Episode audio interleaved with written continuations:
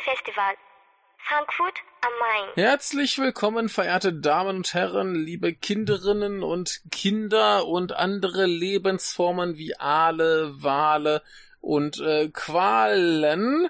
Ähm, hier sind äh, wieder das Altstadtkino und das Kompendium des Unbehagens. Das heißt in üblicher Kombination äh, Daniel und Michael. Daniel, sag Hallo. Hallo. Und wir sind heute hier wieder äh, virtuell zusammengekommen, um über einen Film zu reden. Wie könnte es anders sein und wie könnte es in letzter Zeit auch anders sein? Äh, ein Film von der Nippon Connection. Daniel, welcher Film ist es? Kamata Prelude. Ein Episodenfilm. Ein Episodenfilm bestehend aus vier Episoden von vier äh, Regisseurinnen und Regisseuren, äh, die mehr oder weniger bekannt sind. Kanntest du irgendwen davon? Ja, also natürlich als allererstes ähm, Hirobumi Watanabe, den kenne ich natürlich. ähm, Ach so, den kennst du? Mh, äh, leider nicht persönlich, aber obwohl er immer so wirkt von seiner Ausstrahlung in den Filmen, als wäre es jemand, den ich persönlich kennen könnte, äh, weil er so von seinem ganzen, äh, also sagen wir es mal so, der ist von seiner ganzen Art her ist er sehr wie Leute, mit denen ich befreundet bin. ja, äh, ich wäre auch sehr gern mit ja, ihm befreundet und ähm, ich habe neulich einen anderen Film gesehen, wo auch eine Schauspielerin aus diesem Film mitspielte. Und zwar, äh, wie hieß sie hier, die äh, Kotone Furukawa. Und der Film heißt äh, Machi no Uede, also über der Stadt quasi. Mhm. Ähm, wo plötzlich äh, im äh, Finale quasi ein dicklicher Herr auftaucht und ich dachte mir, ach scheiße, das ist doch der Hirobumi.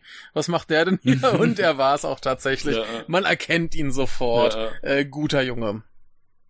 ja, erkennst du denn die, die anderen äh, Regisseurinnen und Regisseure, die hier sind? Ich glaube nicht, nee. Also wahrscheinlich habe ich vermutlich also, von irgendjemandem schon mal einen Film gesehen, aber dann weiß ich halt nicht, was wer, wer der Regisseur war oder ja. Regisseurin in dem Also Fall. ich nehme, ich nehme an, Hirobumi war der Grund, warum du diesen Film gesehen hast. So war es zumindest bei mir. No? Nee, nicht mal, ehrlich und, gesagt. Es war eher wirklich oh, so das allgemeine mal. Thema, was ich interessant fand. Mhm. Ähm, äh, ich muss auch sagen, muss ich schon mal vorweg sagen, ich fand auch die Episode vom, von Watanabe die schwächste. Oh, okay. Das ist interessant. Ich fand die nämlich äh, ganz, ganz großartig. Okay. Aber ich möchte ganz kurz erwähnen, wer denn sonst noch hm. Regie geführt hat. Und zwar war es einmal äh, Ryutaro Nakagawa, der ähm, schon einiges gemacht hat. Ich glaube, am bekanntesten mag noch sein, sein Film Mio on the Shore. Ähm, der zumindest, sagen wir mal, in fragwürdigen Quellen äh, kürzlich die Runde machte. Okay. Und deswegen von einigen Menschen gesehen wurde. Ähm, dann Mayu Akiyama, die abgesehen von diesem hier nur einen Film ge äh, gemacht hat, der da heißt A Rent a Friend. Mhm. Und ähm, dann Yuka Yasukawa, die abgesehen von diesem Film zwei noch gemacht hat. Und zwar 21st Century Girl und äh, Dressing Up und die kenne ich auch beide nicht. Mhm. Ähm, besetzungstechnisch wird's dann ein bisschen aufregender. Da haben wir zum Beispiel Udara Matsubayashi, die zum Beispiel auch in diesem 21st Century Girl mit äh, dabei war, aber eben auch äh, in äh, The Hungry Lion, den wir vor ein paar Jahren auf der Nippon Connection sahen, äh, der auch sehr viel um äh, Mobbing und äh, sehr ähnlich war wie der letzte Film, den wir besprachen, nämlich hier ähm, A Girl Missing, hm. wo sehr viel äh, Medienaufbereitung von äh, tragischen Fällen und so weiter ging. Äh, schlimmes Ding. Dann eben die Kotone Furukawa, die ich neulich in dem Film sah, die auch noch ein paar andere äh, gemacht hat, die ihm aber, glaube ich, nicht so bekannt sind. Der bekannteste laut Letterbox ist äh, Wheel of Fortune and Fantasy, noch nie von gehört. Dann gab es noch 12 Suicidal Teens, da ich zumindest mal das Cover, äh, das, das Poster von gesehen. Aber äh, ja, dann haben wir Ren Sudo, äh, bekannt aus, auch dir bekannt aus einem Film namens A Girl Missing. Ja. Äh, genau. Magst du vielleicht gesehen haben? Äh, da war das der, äh, der, der kidnappende äh, Neffe. Mhm, mhm. Und äh, wahrscheinlich schauspielerisch der große Star dieses äh, Films ist Saidi Ito, zum Beispiel bekannt aus Love and Other Cults oder wir haben sie gesehen in Theater, A Love Story. Mhm, mhm, genau. Eine ganz grandiose Schauspielerin hier äh, in einer etwas kleineren Rolle. Wir haben noch Mayuko Fukuda, zum Beispiel bekannt aus Kamikaze Girls äh, oder 20th Century Boys. Mhm. Ähm, dann haben wir noch äh, Misawada äh, aus ganz viel äh, komischen Splatter- und Sexfilmen, wie es aussieht. Okay. Also äh, Grüße an Basti, der kennt die vielleicht. Ähm, wen haben wir noch? Wir haben noch äh, Kaito Yoshimura aus äh, Gen Love und Love and Other Also wir, wir haben ganz, ganz viel. Wir haben hier noch Shima Onishi aus äh, Blade of the Immortal und Day of Destruction und also, also wir, wir haben, wir haben großes, großes bekanntes äh, Cast. Yoshimasa Kondo aus äh, Godzilla 2000, Unforgiven und Woodjob. Hm. Ja, und äh, ja, hier, haben wir noch einen Kerl aus Linda, Linda, Linda und ah, riesen, riesen Cast, riesig viele bekannte Leute. Äh, Hirobumi Watanabe spielt auch mit, wer hätte es gedacht? Wie immer in seinen und Filmen. natürlich, Moment, ich, ich hätte es jetzt fast unterschlagen. Der größte Filmstar unserer Zeit, äh, Riko Hisatz, äh, Hisatsugu. Der größte Filmstar unserer Zeit. Okay. Ja, Erklär kommen wir später drauf Okay, zu sprechen. okay, Erklären ja, wir ja. später. Ähm, ja, äh, wir, wir haben vier Episoden und wie hängen die zusammen, Daniel? Was ist das Thema? Du meintest, du hättest dir den Film primär wegen des Themas angesehen. Äh, Was ist das Thema? Ja, das Thema ist im Endeffekt, dass es um äh, ja ähm, Schauspielerinnen geht und äh, wie die in äh, diesem ganzen Filmbusiness halt funktionieren. Also da geht's halt sehr viel um Sexismus und äh, wie sind da Karrierechancen und ähm, wie äh, gehen diese Schauspielerinnen halt auch miteinander um und mit Regisseuren vor allem. Ähm, ja, und das hat mich halt interessiert. Hat mich auch ein bisschen interessiert, weil ich immer ganz gern die Filme von äh, hier äh, Hong Sang-so schaue, also diesem südkoreanischen Mhm. Regisseur, der eigentlich immer so den gleichen Film mehr oder weniger macht. Ähm, wo es Okay. auch immer darum geht, dass immer ein Regisseur vorkommt, eine Schauspielerin und dann verknallt sich der Regisseur in die Schauspielerin und äh, um dieses äh, ja nicht so sehr ums Machtverhältnis, das das auch, aber ähm, wo es eben immer um die Beziehung von Schauspielerinnen zu Schaus äh, zu Regisseuren geht und das ist ähm, immer so ein Ding, das der ganz gut verpacken kann, äh, Mhm. immer so ein bisschen variiert und das hat mich halt hier interessiert, weil der ja ein bisschen mehr auf diese ganzen äh, ja grenzwertigeren Aspekte davon eingeht und wie ähm, was da eben vielleicht viel äh, falsch läuft im japanischen System. ähm, wahrscheinlich nicht und- unbedingt im japanischen System, aber äh, also an sich, aber schon, dass im Gegensatz zu Deutschland wird das, denke ich mal, da ein größeres Problem sein.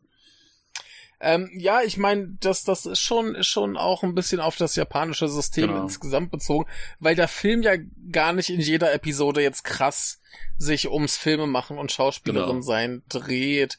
Also, ähm, der ist da mal mehr, mal dichter dran, aber im Prinzip ist es eher so, wir haben Episoden, ähm, um Schauspielerinnen und drei davon um eben eine Schauspielerin namens Machiko, die in Kamata lebt und daher wahrscheinlich der äh, Titel. Mhm. Und ähm, die ist auch in allen Episoden dabei, außer in der von Hidobumi. Genau. Da wird sie nur erwähnt. Genau. Also der fällt komplett aus dem Film raus. Ich fand das sehr interessant, äh, wie er da hinten rangeschnitten wird und einfach was komplett anderes macht als die anderen. Genau. Der macht wieder seinen eigenen Film. Ja, äh, äh.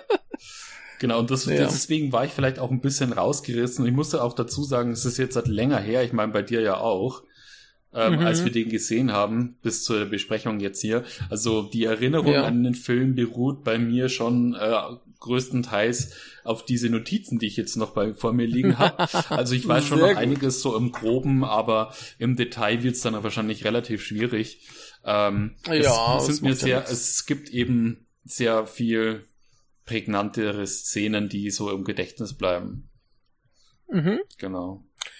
Ja, willst, wollen wir mal loslegen mit der ersten Episode? Mhm. Was, was ist da? Worum geht's da? Ähm, willst du mal ein bisschen erzählen? Ja, da geht's halt um äh, eine, die eben äh, zu, einem, zu einer Audition geht, also zu unserem Vorsprechen.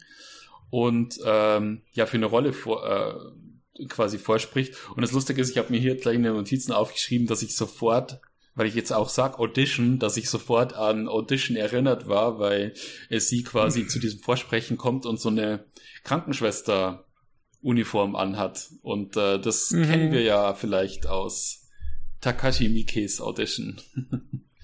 Ja, ich, ich, äh, ich, ich finde das ganz interessant, dass du jetzt diesen Vergleich gleich anbringst, ja. weil dieser Film quasi explizit das anspricht, was ähm, viele Audition unterstellen, mhm. nämlich dass Audition dieses, dieses Prinzip anprangert, was er halt nicht tut, der zeigt das einfach nur. Ja, ja. Und ähm, wenn du daraus Schl Schlüsse ziehst, dass das Patriarchat scheiße ist, dann äh, hast du damit sicherlich recht.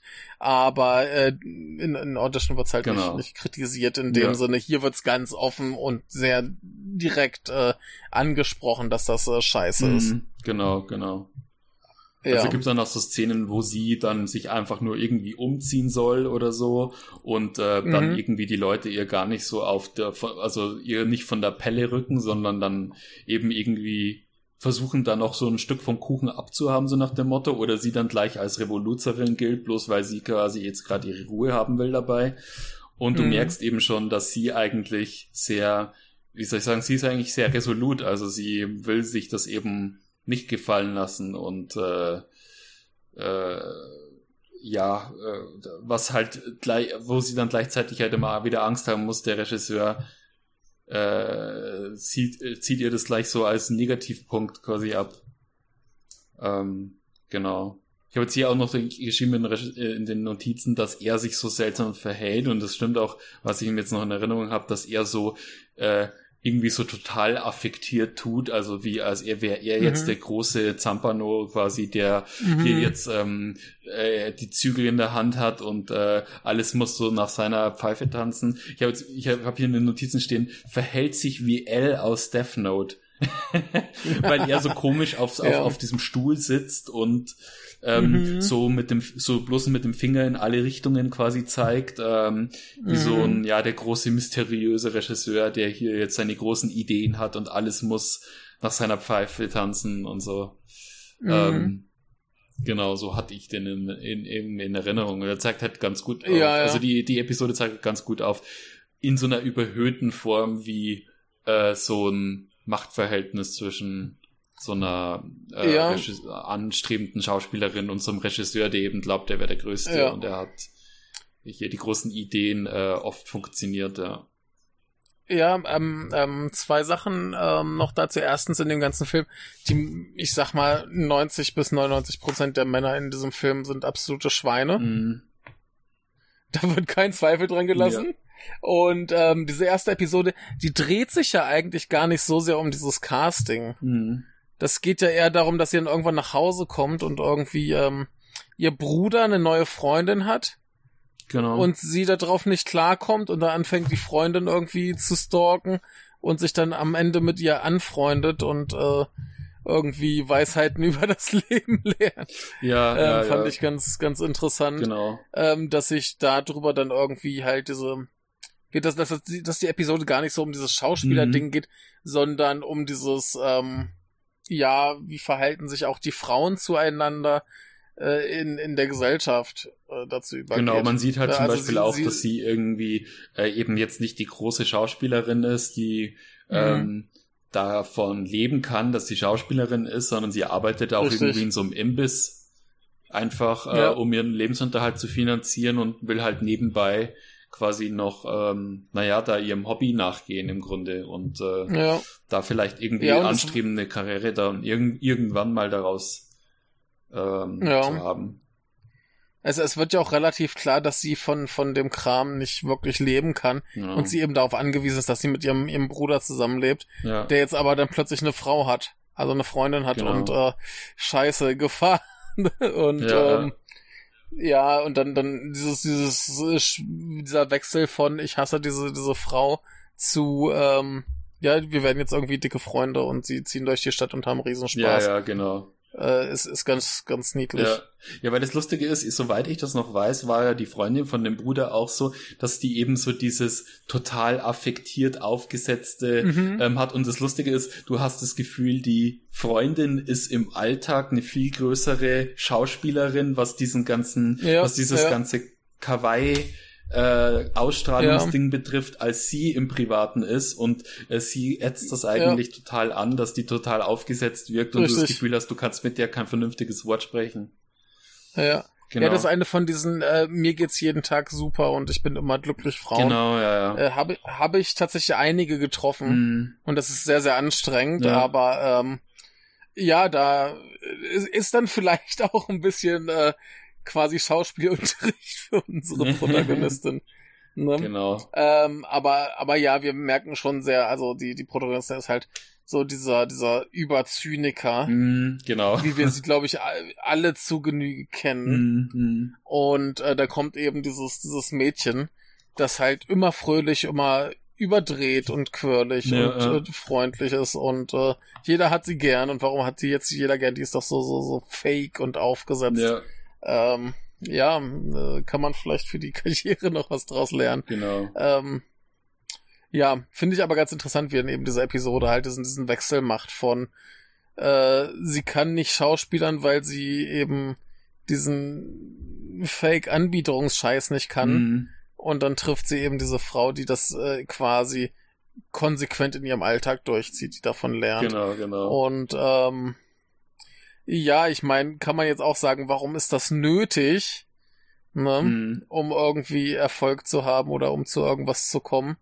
Äh, warum ist die Gesellschaft so? Aber das ist dann vielleicht auch einfach die berechtigte Kritik an der Gesellschaft, wobei halt die Gesellschaft eben auch dafür sorgt, dass unsere Protagonistin eben so zynisch und kaputt ja. ist, wie sie eben ist. Ja. Also ja. Also ich, ich fühle ich, ich, ich, ich äh, fühl mich da ja schon immer, was das Thema betrifft, so ein bisschen zwischen dem Stühlen stehend, weil ich mir denke, ja, einerseits ist es natürlich schon gut, wenn man eine positive Ausstrahlung hat und ähm, vielleicht auch andere Leute ähm, dazu beflügelt oder denen ein gutes Gefühl gibt, weil man eben eine gewisse Lebensfreude ausstrahlt, äh, was ich jetzt nicht verkehrt finde. Das Problem wird halt nur, wenn du das quasi nutzt, um ähm, irgendwie so dauerhaft äh, anderen den Spiegel vorzuhalten, so nach dem Motto, guck mich an, mir geht's besser wie dir, Schwachsinn, weißt du, naja. diesen, äh, dann wird's natürlich ein Problem.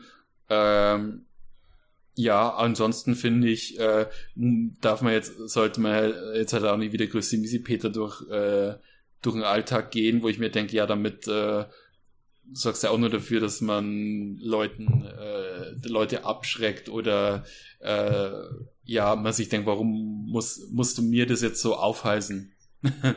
also. ja, genau. ähm, ähm, wo, wo, wo du das gerade so sagst, da möchte ich einen Musiktipp loswerden und zwar möchte ich ähm, die EP äh, von der wunderbaren Band Schlafsack empfehlen. Ach so, der Schlafsack, ja, diese, ja. Ich, ich, ich, ich hab's in ja, Erinnerung. Die EP heißt We Feel Much Better Than You Do. und sie ist sehr, sehr gut. Ich äh, okay. möchte äh, gerne, dass ihr Schlafsack hört. Schlafsack ist eine sehr gute Band. Muss man dazu sagen, ja, eine japanische Band, ne? Also. Eine japanische Band. Genau aber sie fühlen sich äh, besser als du. Mhm. Was hast du davon? Mit dem Schlafsack. genau.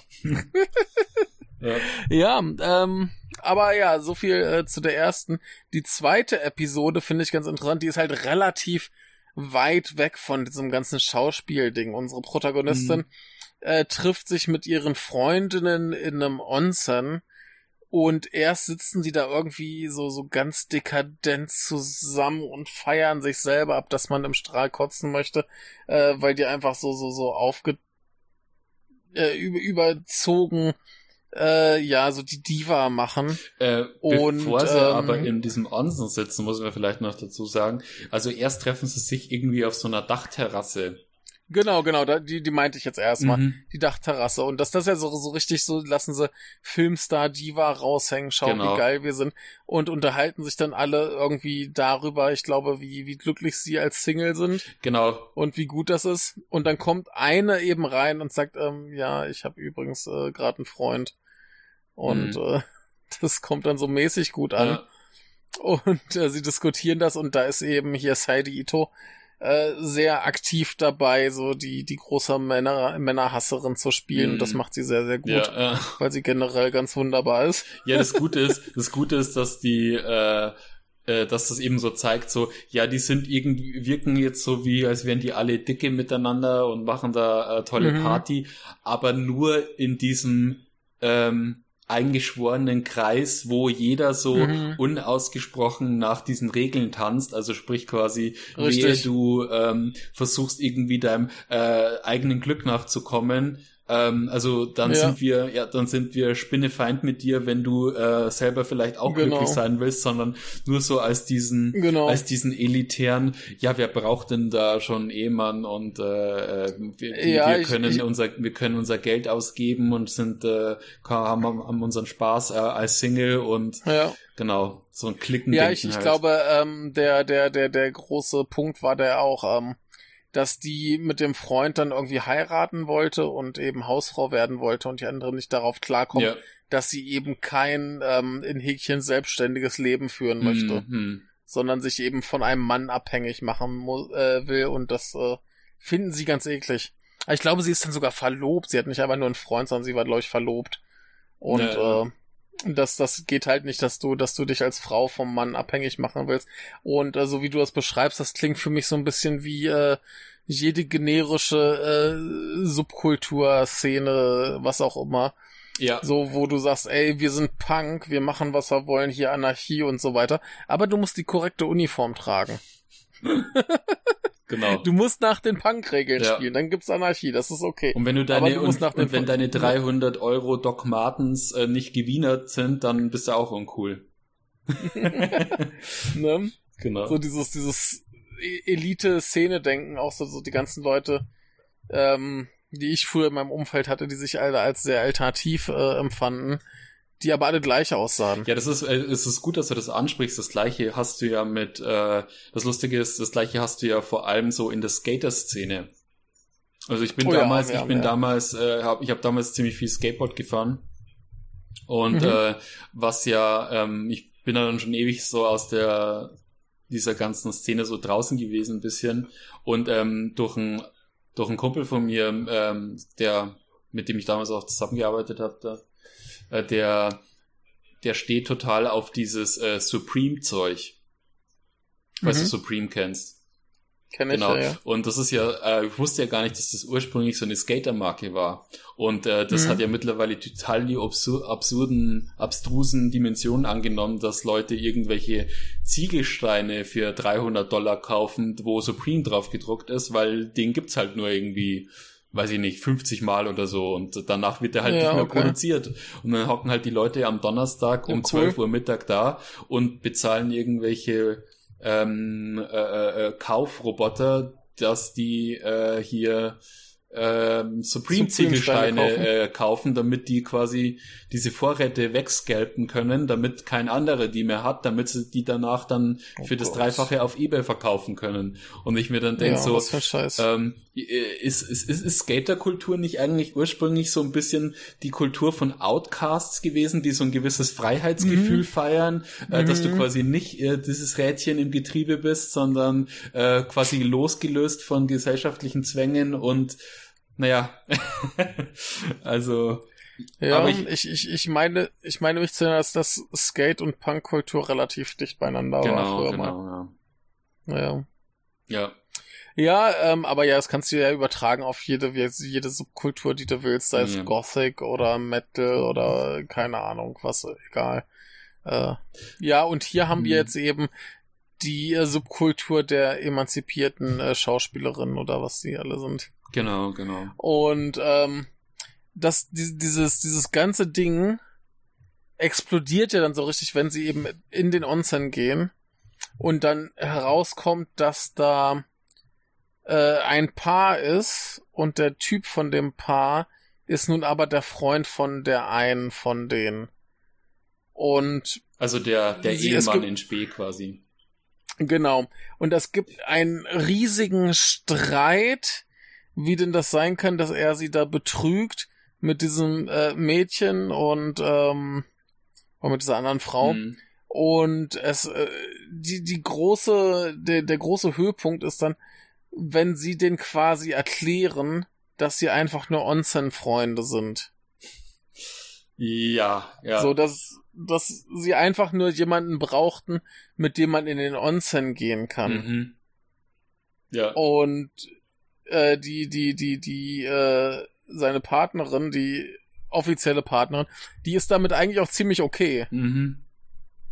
So, und äh, ja, ja. Ja, du merkst, du merkst, du ähm, merkst halt auf einmal, dass die alle argumentativ auf einmal total fit sind und hinter ihr stehen, in dem Moment, mhm. wo quasi dieser Traum von der glücklichen Heirat ähm, dann äh, ja. wieder kaputt ist. Und ähm, ja. äh, dann halt, hält man wieder zusammen, weil äh, man sich denkt, ja, okay, ähm, äh, kann, jetzt kann sie ja einem doch wieder leid tun. Jetzt hat sie ja doch wieder nicht ihr persönliches Glück tatsächlich. Ähm, da müssen wir jetzt dann doch mal wieder zu ihr halten. Ähm, ja, und sich das natürlich ja, wie so ein gefundenes Fressen vor denen auch alles aufbaut. Klar, und dann aber wir, dieser, dieser Punkt, wo es heißt, ey, das ist total okay, dass der eine Onsen-Freundin hat. Ja, ja. Weil das ja anscheinend tatsächlich, also so wird es zumindest dargestellt, es wird nicht suggeriert, dass da was Sexuelles ist, sondern sie treffen sich tatsächlich, um in den Onsen zu gehen. Mhm, mhm. so. Und das passt ja dann überhaupt nicht in dieses Weltbild der, der männerhassenden äh, äh, äh, Dingens äh, eigenständigen äh, Frauen, die da sind. Und es ist einfach sehr, sehr lustig, wie diese Lebensentwürfe, die ja eigentlich alle eine Berechtigung haben, ja, plötzlich ja. kollidieren und äh, alles implodiert, weil es einfach, weil sie verstehen, das, das geht überhaupt nicht zusammen gerade. Ja, ja. ist großer Spaß. Eine sehr schöne ja, Episode, ja, gerade mit äh, Saidi Ito, die total eskaliert. Äh, super Ding. Ja. Äh, Finde ich gut. Fand ich, glaube ich, auch so ziemlich die beste. Okay. Ähm, mhm. Ja, ja. Ja, ja. Ja. Mit, mit der nächsten vielleicht auch. Also ich fand die, ich fand Episode 2 und 3, glaube ich, am stärksten. Ja. Mhm. Genau. Und in der äh, nächsten. Was ist denn in der nächsten? Da hast du im Endeffekt ähm, ja wieder so ein äh, Vorsprechen für einen Film. Also es mhm. geht auch wieder um so eine Audition und ähm, um einen Regisseur, der quasi eine, also Schauspielerinnen einen, eine Filmszene spielen lässt, ähm, die einen skandalösen Fall, den ihn selber, also der ihn selber betroffen hat, quasi nachspielen soll. Also es ging quasi darum, dass er irgendwie in den Nachrichten war, dass er eine Schauspielerin sexuell belästigt haben soll und er äh, lädt jetzt quasi Schauspielerinnen ein, um da so eine Art alternative Version davon. Ganz kurz, ganz kurz. Ja?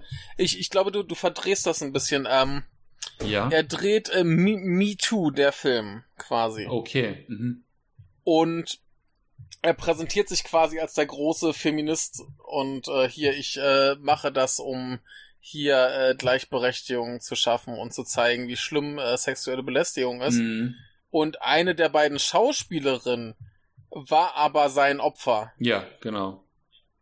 So rum. Mhm. Also es geht gar nicht darum, dass ein Fall von ihm tatsächlich äh, verfilmt wird, sondern die eine Schauspielerin, die zum Casting kommt, wurde von ihm sexuell belästigt und er kann sich nicht dran erinnern.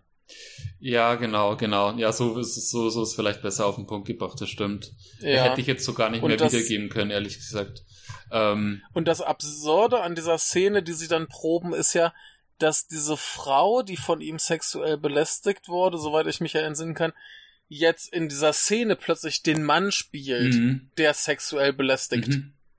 Was ganz absurd ist. Warum machst du einen Film über Me Too, wo dann die, die, die äh, sexuell belästigenden Männer von Frauen gespielt werden? Ich finde das total so unfassbar absurdes ja, Konzept. Ja, ja, ja. das ist großartig. Der Punkt ist auf jeden Fall, äh, dass äh, während dieser Audition oder während dieses äh, dieser Probe mehr oder weniger, kann man sagen, ja. es ist ja eine, eine Schauspielprobe, ähm, mhm. er quasi versucht über diese Schauspielerin ähm, seinen diesen Standpunkt von damals, also in dem Moment, wo er, er sie quasi da sexuell belästigt hat, quasi vor mhm. ihr zu rechtfertigen. Also, dass er quasi die mhm. Sachen immer so dreht, dass er sich indirekt auf eine Diskussion mit ihr einlässt, wo er diesen Standpunkt vertritt, dass äh, sie im Unrecht ist und äh, mhm. er, er quasi recht hat. Und ähm, er versucht mhm. es quasi so zu verpacken, dass du das als Außenstehender nicht unbedingt mitbekommst, aber das so ein Dialog zwischen den beiden ist.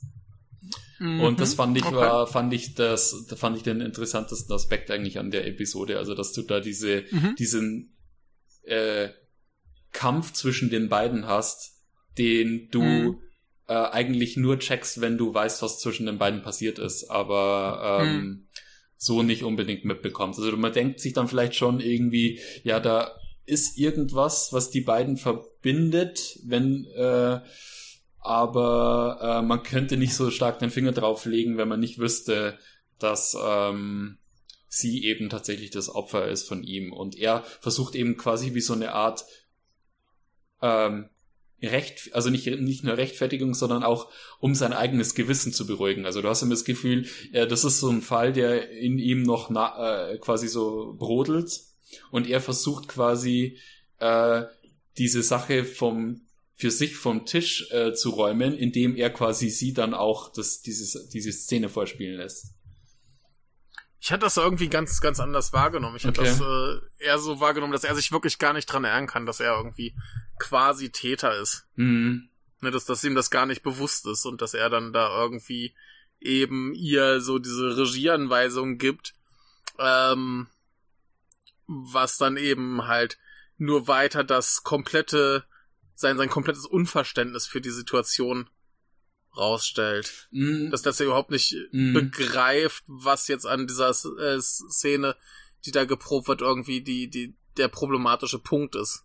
Ja, ich glaube irgendwie, ich, ich, ich weiß schon, was du meinst. Ich glaube eher, dass mhm. es so ist, dass ähm, er schon unterbewusst irgendwie weiß, er hat es gemacht, aber er das quasi mhm. gar nicht irgendwie äh, zugeben will oder auch sich selber nicht eingestehen will, weil er das einfach so interpretiert, dass das eben äh, gar keine Belästigung in dem Sinn war, sondern eher das. Richtig, genau, richtig, ja, ja. Genau. Also das ist das, was ich meine, dass, dass er gar nicht versteht, genau, genau. was sexuelle Belästigung ist ja, ja. und er das dann auch komplett wirr und konfus eben, dass er Anweisungen gibt, die, die überhaupt keinen Sinn ergeben. Ja, ja. Und ähm, das wird dann ganz gut auf den Punkt gebracht von einem, der da auch irgendwie mitarbeitet. Ich weiß nicht, ob es der Kameramann war oder irgendwie einer, der da jedenfalls äh, mit dran ist, der dann auch irgendwann ganz klar sagt, ähm, Casting ist sexuelle Belästigung. Mm, genau, ja. Ne, und äh, das ist einer der wenigen Männer, die in diesem Film relativ gut wegkommen, der äh, entschuldigt sich da auch anschließend bei den beiden Schauspielern und sagt, ey, wenn ich das nächste Mal Film mache, bitte spielt bei mir mit, äh, ich mach das ordentlich und so weiter. Ähm, ja, also diese, diese ganze Episode, die, die, die ist einfach komplett absurd wirkt. Ein Typ, der, der sexuelle Belästigung nicht versteht, macht einen MeToo-Film, wo anscheinend alle Rollen von Frauen gespielt werden, inklusive der ja. äh, Täter und ähm, er versteht nicht, was an der Situation irgendwie belästigend sein ja, könnte. Ja. Äh, es, es, es ist total grotesk. Ja. Und äh, ich, ich meine mich erinnern, dass der, dass dann auch so ein bisschen so, dass die, die belästigt wird, dann quasi das wieder so provoziert oder irgendwie so Kram wird, glaube ich, noch mit drin.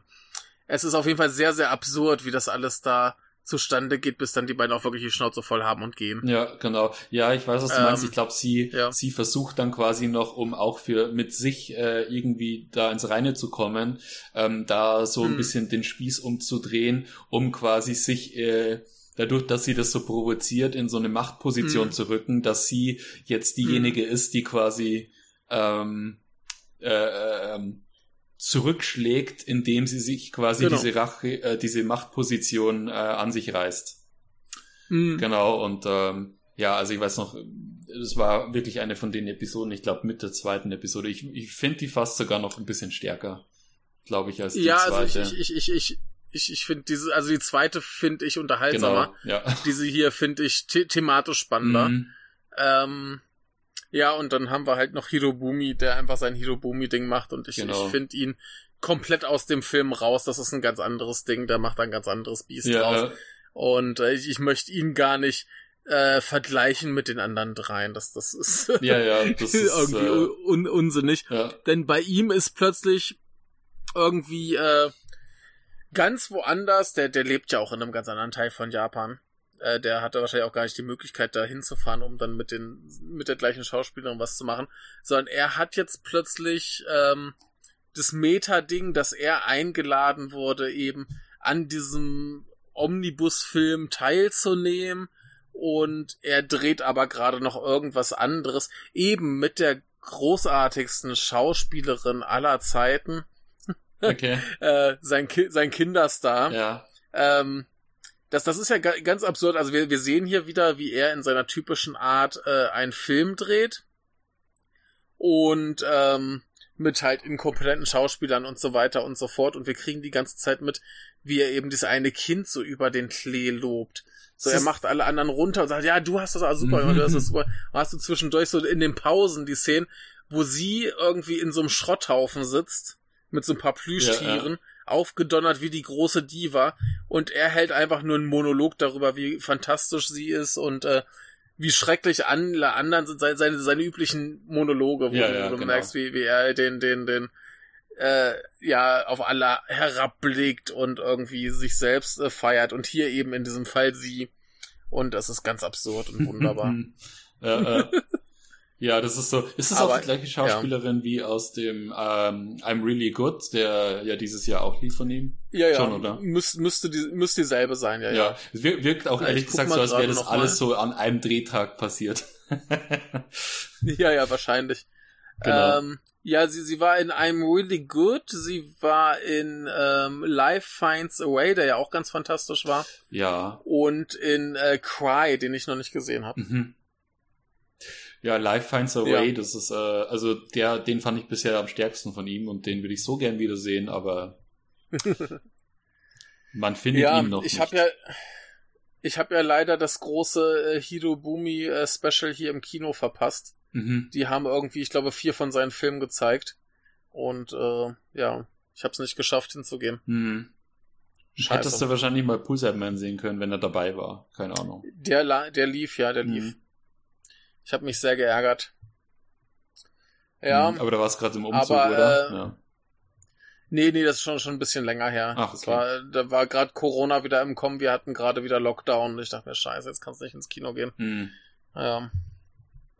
Ja, äh, aber ja, äh, diese, diese letzte Episode, die hat ein paar ganz tolle Szenen, zum Beispiel wie ähm, sein großer Filmstar, die hat ja irgendwie ein ganzes Rudel Stofftiere und wie sie dann ähm, bei allen Tieren quasi so die Namen aufzählt und dann hast du irgendwie die Katze, die heißt Neko-chan Mhm. und äh, immer so so den den Namen des Tiers und dann irgendwie Chan dran, irgendwie sowas. Und der Bär heißt plötzlich David. so, so was. Okay. Das, das ist einfach nur doof.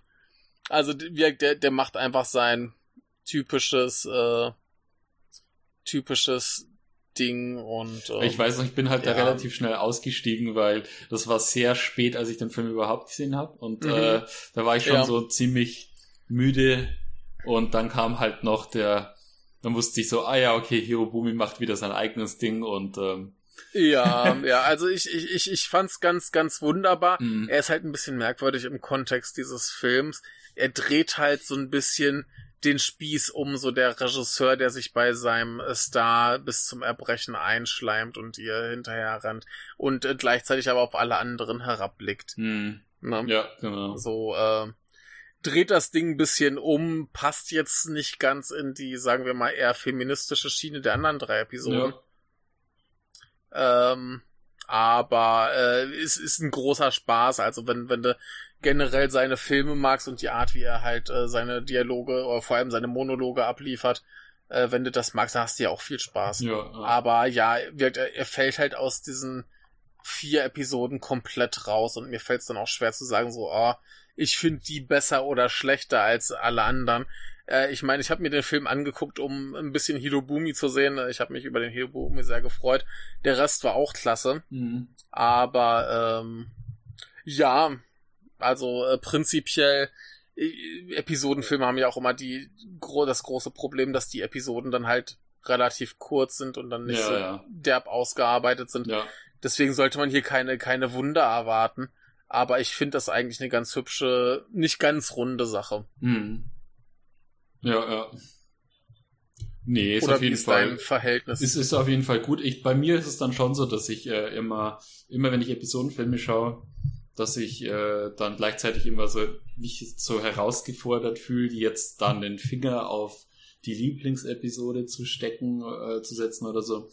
Ähm, Mhm. Wir hatten noch auch mal über den, ähm, ich glaube, wir hatten auch schon mal über einen Episodenfilm gesprochen. Ich glaube, über Free Extremes hatten wir irgendwann mal gesprochen. Über Three Extremes haben wir eventuell mal gesprochen, Genau, ja, ja. genau. Da war es dann auch immer sein. so, äh, Ja. wo ich dann immer denke, so, ah, welcher ist der beste von denen? Und äh, ähm, bietet Ja. sich für mich halt immer an, vor allem wenn eben die Episoden von unterschiedlichen Regisseuren sind, dann, ja. dann bietet sich meistens an. Aber weil die ja sich dann oft stil- stilistisch auch stark unterscheiden. Richtig, richtig. Und das haben wir hier auch wieder. Also die, die sind sehr, sehr unterschiedlich. Ja, die ersten drei sind thematisch, also gerade die zweite und die dritte sind thematisch noch so am dichtesten Genau, dran. genau. Die erste ist da so, so, so einigermaßen dran, äh, gerade mit dem Casting-Aspekt zu Anfang. Ja, Ähm, aber äh, ja, der, der Hirobumi fällt ziemlich raus. Aber das macht nichts, das ist schon okay. Ich, ich finde das auch okay, wenn du in so einem Episodenfilm eine hast, die so ein bisschen einfach draufkackt und einfach Sachen passieren. ja, ja, Ist okay. Ja. ja, klar. Ja, ja, das, das ist schon in Ordnung. Nee, also wirkt jetzt kein, kein großartiger Film. Vor allem, ganz ehrlich, die, die Untertitel waren doch mal komplett beschissen. Ähm, das, ich weiß es ehrlich gesagt nicht mehr. Die, die waren, die waren komplett voll mit Grammatikfehlern. Mhm. Also meistens konntest du froh sein, wenn du die Bedeutung ungefähr verstanden hast, Mhm. aber es war eine Katastrophe. Ich hätte liebend gern die vorher mal Korrektur gelesen. Mhm. Okay.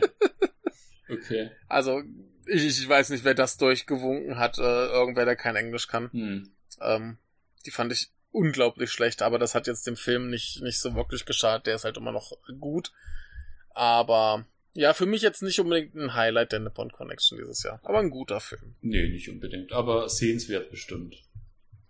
Genau. Ja, also falls man, falls man die Gelegenheit hat, ähm, wir, diese, diese Hirobumi-Filme, die tauchen ja auch manchmal auch auf bei irgendwelchen Festivals, Online-Veranstaltungen oder so, wo man's, wenn man mit Glück hat, mal streamen kann ein oder so.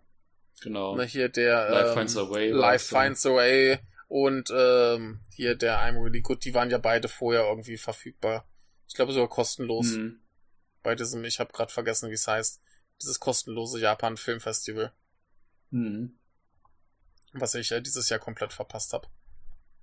Könnt, Ähm, könntest du mal, könntest du mal gern verlinken, weil ich äh, weiß ehrlich gesagt auch nicht mehr, welche der, ähm, welches Filmfestival das war und ich weiß, dass ich damals noch die, den Link von dir bekommen hatte.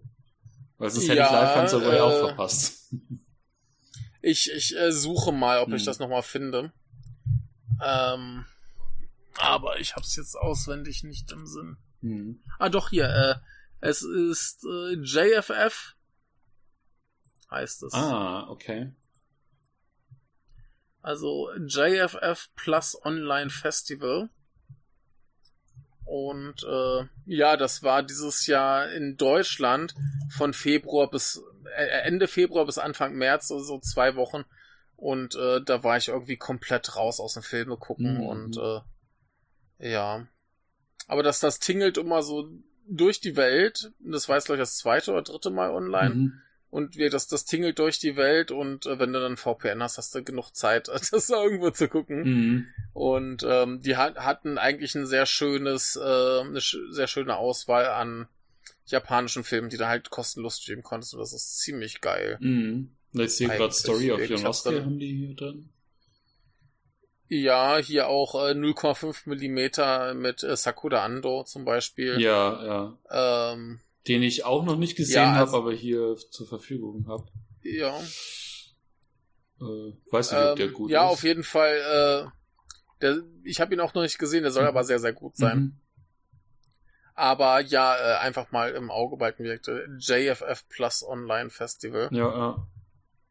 Ähm, da lief auch Dance With Me zum Beispiel. Mhm, sehe ich gerade, ja. Ja. Äh, was lustig Also- ist, weil ich habe doch in der letzten Episode, ähm, als wir über ähm, was war der Film, über den wir gesprochen haben? Ich glaube über über Aristocrats, genau, als wir über Aristocrats gesprochen haben, dann ja. meinte ich doch, da ging es ja um dieses ganze Thema Privilegiertheit und ähm, mhm. so weiter. Und dann hatte ich dir von dieser Episode aus Terrace House erzählt, ähm, ja. wo es, äh, wo eben ein neues Member eingezogen war.